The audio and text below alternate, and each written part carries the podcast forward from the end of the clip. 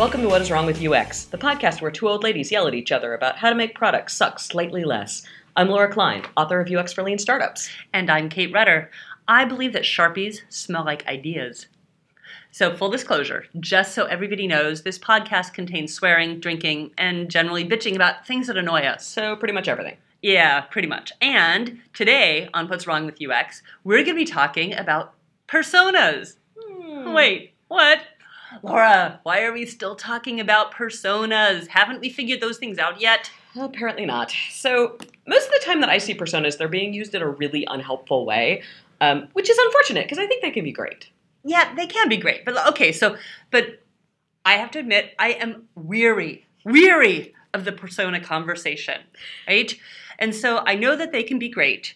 When you Google persona plus UX, you get Google and the results. Like there's so many O's, there's over a million. So tell me specifically what people are doing wrong with personas. So, yes, I would like this to be the last 20 minutes that anybody ever spends discussing personas. Hell, I'd like it to be the last 10. I, I think we can do it. I don't think we can do it because I my drink won't last that long. All right, but so let me tell you a story because I love stories. You know, I love stories. Um, I was meeting with a team the other day, and uh, I went in and they said, "We want to show you our persona. This is the person who's going to be using our product." And I said, "Great." Fantastic, show me your persona. And so they show it to me, and it's lovely, as it always is when designers make it. And there's a picture, and there's lots and lots of description, and like they clearly spent, I mean, quite some time on this thing, right? Like, what is this like? Like, did they have a mannequin of it? Like, what was the format of the persona? When you say it's beautiful and it's like you descriptive, know, it was an look like? illustrator, and there was a beautiful stock photo, and they had, you know, every detail about this person's life that you could imagine in there. And, you know, he owned a golden retriever, and uh, all of these things, right? Was there typography? There was typography. there, there were And now I, there I were can picture it. appropriate number of fonts. um, so I'm looking at it, and about a minute into the presentation, I said, I'm going to stop you right there. So if you went out and you recruited 10 people based entirely on, I don't know, let's call him Andy, because they named him. You based you you recruited 10 people based entirely on your vision of Andy. And you pitched Andy the product that exists because you have a product. You pitched them this product that exists. Could you sell your product to nine out of ten of those people?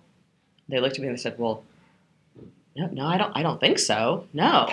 And I said, "Well, then your persona is useless because I, I because I'm a joy to have around." Um, so. I, but I explained that like that's not a persona. That's a description of people. Now, the truth is, if they'd gone out and recruited 10 of their users, they might have all looked like Andy.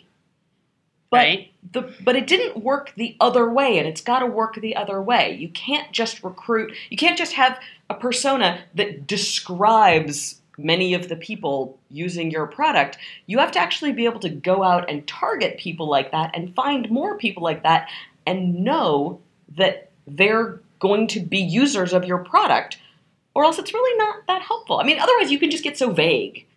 Well, right, and and that's what's weird about them. You were talking about this very lush, very descriptive persona or portrait of a person, Mhm. if you will, if you want to dis- distinguish, you know, an, a real persona versus a, a fetishized thing. Um, and so, if it's descriptive, I hear a lot though that that it should be descriptive, and now you're saying it not only has to be descriptive, it has to be predictive. So, show me on the persona, Laura. Those predictive parts, because I'm I'm not sure I completely agree with you that it has to go both ways all the time. So I think that for it to be really useful, now you can you can have well, hold on. Let's talk for just one second about a couple of various different kinds of personas because there are different types of personas that you use for different things. Some of them are basically about sort of building empathy and understanding amongst the team. This was not that kind. This was the kind that they were going to go out and they were going to recruit people and they were going to do research on those people and they were going to understand their problems, needs, goals, that sort of thing. And then they were going to make product decisions mm. based on that. And if it's not a predictive persona, if this is not actually a match, then you're not talking to people actually in your target market and you can get really bad information. Because, I mean, so for example, I talk to a lot of people who say, you know, well, our market is moms. I'm like, no, it's not. No, nobody's market is moms, right? Like I have a mom, you have a mom, like every you know, I, I know moms, they're teen moms, like they don't all want the same thing, except, you know, Apparently, maybe- they all wanted children. Yeah, yeah. But that's kinda it, and they've got those. So we Their product has been fulfilled. Yes, it's, it's unlikely that we're going to help. They're, they've got to have some behavior or some fact about themselves that puts them into this market. Some some shared problem, some shared behavior, some shared outlook on the world that makes them want this thing, this solution that you're selling them.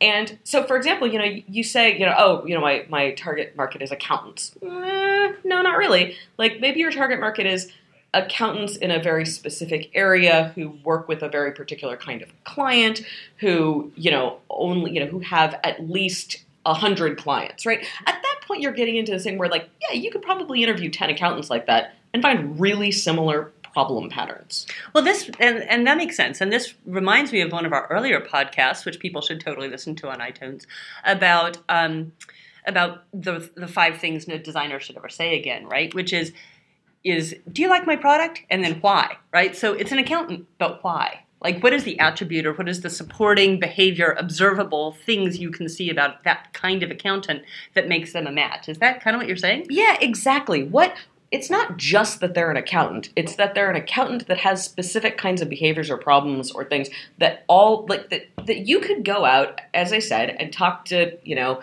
some number of those people and the vast majority of them would have this problem that you would actually be able to predict the problems that you were hearing before you went out and talked to them and that you would actually be able to predict the um, things that you would do to solve those problems and that you would be right. Because that's what building a product is.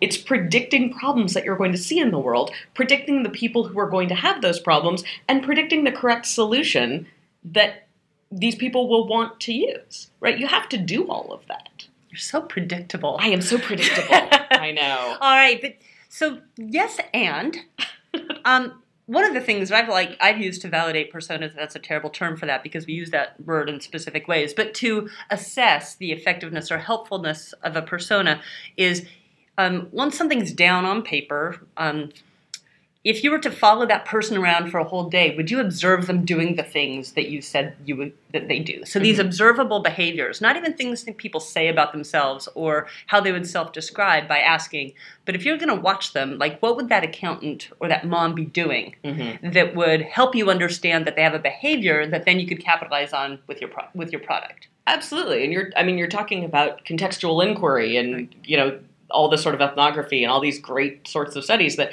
really that we should all be doing. I think one of the one of the one of the many problems that I have with the disciplines that sometimes we see in the world is that a lot of times people will describe like they'll they'll create a persona and then they will believe it to be truth without having like it won't be based in research and it won't be validated or invalidated by research. And I think that the best personas, the ones that actually are useful, are the ones where you did the research on a bunch of people, you started to notice problem patterns, you created this persona as a prediction, you went out, you got more people like this, and you kept seeing those same patterns.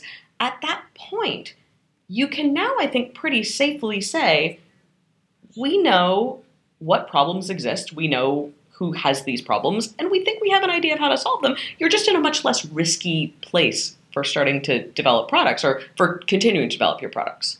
Right. So it gives you that confidence that the the the, the decisions you're making have some validity with the behaviors that you've already observed. Exactly. Well, Exactly. that sounds shocking. I know, Products, doesn't Laura. it? I know. I mean, if people did that, maybe all products would suck less. Oh, well, we can always hope. I mean, that is the point. The funny thing is that, you know, people always hear this and they think, like, oh, that, that sounds so scientific and like a lot of work. Oh, and yeah. I know. Yeah. That's why they call it a discipline, people. I know, exactly. um, now, the funny thing is that I actually have this other thing that I do with personas, which is um, wildly imaginative and totally off script for any of this predictive nonsense. Do you want to hear that one? Of course I do. Yeah, because Everybody wants to hear that one, Laura. well, because you know I'm not creative, but I have this. I have this thing that I do, and I call it the aspirational persona. Aspirational. Aspirational. you almost went there. I did. Um, so what I do is I like to envision not just like when, when I make a persona, it's the persona of the person who is going to buy my product. This is my ideal customer in the you know the terminology of sales, right? This is the person who's going to buy it. I like to imagine that person six months from now. Like, what have they turned into? What have they become? What problems have how have their problems changed? How have their behaviors changed? Now this you really can't validate until six months from now when you go out and see it. But what I love about that is that it gives me this wonderful vision of how my product, not what features my product's going to have or how it's going to work, it gives me a wonderful vision of how my users are going to be better having used my product for six months. How is their how are, how is their life going to be better? How are they? You know what what got what got nicer for them? I like that.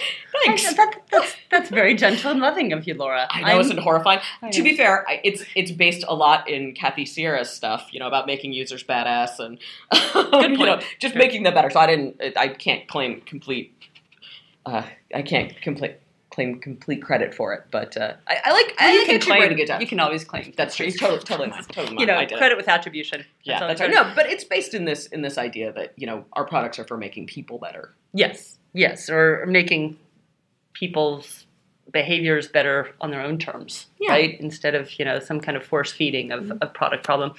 Um, interestingly, about that, I think that taps into something that Janice Fraser said, who you know a close friend and co UX designer and an, another badass old old lady of design.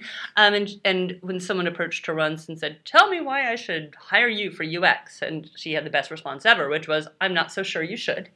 but if you can tell me a little about the role your product has in your customer's life, then we can figure that out together. Mhm. And there's something about that role, like having the role of a product in somebody's everyday life that makes them heroic or awesome or better or just, you know, frankly less frazzled that I think is really meaningful. And as a way, so so looking, bringing this back to personas, how would a designer or an entrepreneur or design team take a look at their thing they've created to see if it fits with the things that will make it a useful, helpful persona? Like, give me a checklist on this because you know, dumb it down to Katie Dumb Time. How, so how do you mean? Give me a little bit more. Um, give me a little bit more context for that. Well, you started with the list of saying um, if you were to talk to your to people like this, could a could you recruit using it? Mhm. Can you find these people? So there needs to be some kind of stuff on a persona that will help you find other people like it. Mhm. Right. Uh, second opt- idea is that if you were to find those people, they would be the ones that would buy your product for a reason that you could predict. Mm-hmm. Okay.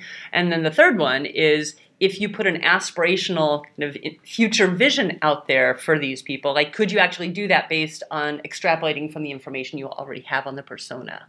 Yeah, so it's interesting. Um, so I like when I do my personas, I I have stolen. I don't know if it was originally the LUXr model. I th- think that's where I heard about it first, or I saw it first. But it it's the very simple one where you've got the description of the person, you have their The four prob- quadrants? Yeah, you have the Yeah. problem. I do mine a little, a tiny bit differently, but it's it's description, um, problems, behaviors, and needs and goals. And I like to recruit based on the description and the behaviors, Hmm. um, because and the the you know the behaviors might be something like you know a way that somebody is acting around this particular area. So um, the for example, if you're doing something to do with, I don't know, airline miles, this is a, an example that I've used before. It's, it's an easy one for people to get. If you're doing something around helping people with their airline miles, a behavior might be every time I book a flight, I go to all of my different airline miles and I check to see how many points I have. Right? That's a behavior. That's Sure. a thing that I do. And you Right. could see someone doing that if you were to follow them around. Totally. Yeah. Like if you watch them, if you were like, yeah, book a flight, and just the way you normally would, they would sit there and be like, well, first I go to you know United, and then I go to Southwest, and I just kind I compare, and you know I open up these different tabs, and it's a thing, right? It's an observable thing. The problem might be, oh yeah, so the last time I booked a flight, I used all my United miles, but then it turned out that like a week later I could have used them for double. And you know, I could have booked this great trip to The Mexico, to Bahamas. the Bahamas, or you know, that I and I was I, that would have been wonderful, but like I didn't because I wasted my miles on this business trip, and you know, like that's a problem. That's a thing, a thing that made them sad. Yeah. right? So then what I think the thing that I think the needs and goals, the needs and goals are the things that my product is going to help them fulfill.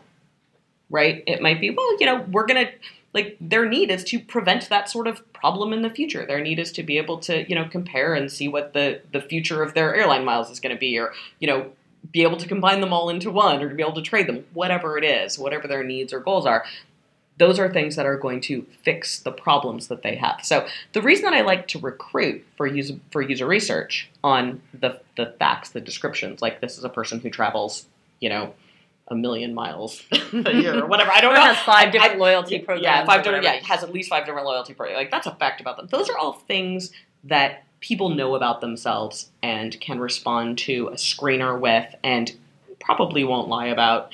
Um, Because why would you? Um, but you can easily find those kinds of people. You can identify them, and then you interview them to understand what their problems are and how they see their problems. And then you're looking for problem patterns. So you're really predicting the problems that you're going to see when you're doing a persona. Now, here's the thing: once you make a, a provisional persona, you go back and you iterate on it. Like when you talk to people, you update those problems, you update those needs and goals. Because the thing that drives me absolutely nuts, and I had this happen too, um, is when people are like, "This is our persona, and this is our product," and I say, "Well, does this person want to use your product?" No, we need to find a way to get this person to use our product. I say, well, then you need to change your product. oh, well, we can't change our product. Well, then you need to change your persona. But this is our persona. I'm like, well, then I can't help you. Good luck You- with that. Yeah. Like, I would like to lose weight, but I don't want to eat less or exercise. I can cut off your leg. yeah. That's, I mean, Or you could have a tapeworm, tapeworm. paper, right? I could walk around and slap the food out of your hand. Like I I don't, I've got no, Yeah. I've got no help for you if you won't change one or the other. Right. So I mean, it's a system, right? I Yeah. mean, these things are interrelated, and they need to to somehow be trying to build a truth Yes. that you're that you're describing and hopefully capitalizing on with your product. Yeah, Okay. you, you go back and forth. You change your, you know, you, you change your persona, you change your product. This is what we like to call, you know, trying to find product market fit, right? You're talking Ah. about your market, you're talking about your product, and you're kind of changing one and then the other, and then you're trying to find those. And like, that's why I say I like to look for these patterns, these problem patterns. So all this is super. So I have to admit, You disagree with me entirely. no, you Oh, have de damn. de wearied me. I am less less weary of the persona now that there's some clarity around it. You did mention something something that I want to call out, especially for the audience, which is uh, this idea of provisional personas. Mhm. Um, I've also heard them called bullshit personas, and so I want to be thoughtful about that. Uh, and and we in the startup world, I think we've really not invested in the more field research and the derivative personas. The personas that are actually bounded by a generative research process Mhm. and are distilled from instead of invented and then validated. Mhm. Uh, and I think those are two different methods. And I would Totally. encourage people to really go out and do that that broad research first with some early broad hunches. Um, but back to the provisional persona, which that that four quadrant. Um, LUXr got it, I think, from Lane Halley through Cooper. So you know, There you there's go. there's a lot of good Sure. good stuff there. Uh, but how do how sp- how important is it to always be saying like this is a provisional persona, and when does go something go from provisional to validated? Like, what's the minimum amount of stuff you have to do to be able to get it to that I am a real persona status? Well, it's interesting because, as you pointed out, there's this other way of doing it, which is when you have a product with actual users. And and in fact, I mean, I often talk about like, no, no, no, you need to have one persona. Well, frankly, if you're mm. building Salesforce or you know something that's been around for 15 years or 100 years in some cases, right? Like Internet time. inter- yeah, exactly right. Um, a million years. Um, you're going to have a lot of different personas. There are just going to be different players. You have different kinds of customers. Like that's just going to happen. That's normal. So there's this other way of doing personas, which is very much to go out and interview your actual users. And you interview a lot of your actual users, and then you start to group them. Again, by noticing patterns. It's still about interviewing and noticing patterns, but then you group them into these different sections. I still think it's really helpful to think about this because when I'm working on any given product with or any given project or feature or change with any given metric, I Mhm. like to know which of these personas that's going to affect. Like Mhm. is this mostly about you know, brand new salespeople who are just learning the system? Is this about, you know, sales managers who have 100 people under them, right? You have to have some way of saying, this is the human and this is the section of our of our user base that this is going to affect. So, but that is, but it is a very different way of doing it because it, it requires a little bit less validation later because you're doing all Mhm. that research up front. Right. Um, it's still worthwhile though to do the research with you know talk to all the users, create all of your pers- your provisional personas, and then go out and see if those patterns hold. Yeah. because it's re- we're humans and humans most of us humans humans Whether or not we act like it. humans love to crickets. I didn't know that we were doing so badly. Um, humans love to notice patterns, Yeah. right? They they do, and so it's very easy to see patterns where they don't exist or where we want them to exist. And so writing down those predictions ahead of time and then going out and seeing if they hold, very powerful in bullshit detection. Interesting. I do. I, I do love that. And I love the fact that you're sharing it with the world because now everybody else can love it too. So, two things that I want to queue up for a future podcast. One is, but Laura, if I have all these things, I'm so focused now, nobody can decide anything about the product because we have to double down and focus. And be keeping them vague means everybody gets to feel like they're part of them. Can't we just make it for everybody like Facebook? Oh God! So we were gonna we were gonna hatchet that one down in a future one because this whole lack of decisiveness and inability to focus is I, I think that actually does meaningfully make products sucky. Oh, I think it ruins products, and I think Yeah. that we're going to need stronger drinks for that one. Yeah, yeah, that's right. And and maybe a big you know we'll just no I'm not gonna pop a keg because we don't drink beer anymore. We're beyond that. Just just big gulps of bourbon. Come on. All right. Well, I think we have totally beaten this topic to death. My drink is long empty. Oh yes, and I am done talking about people and to people and near people. I, I'm a person. What is wrong with you? I just want to be alone.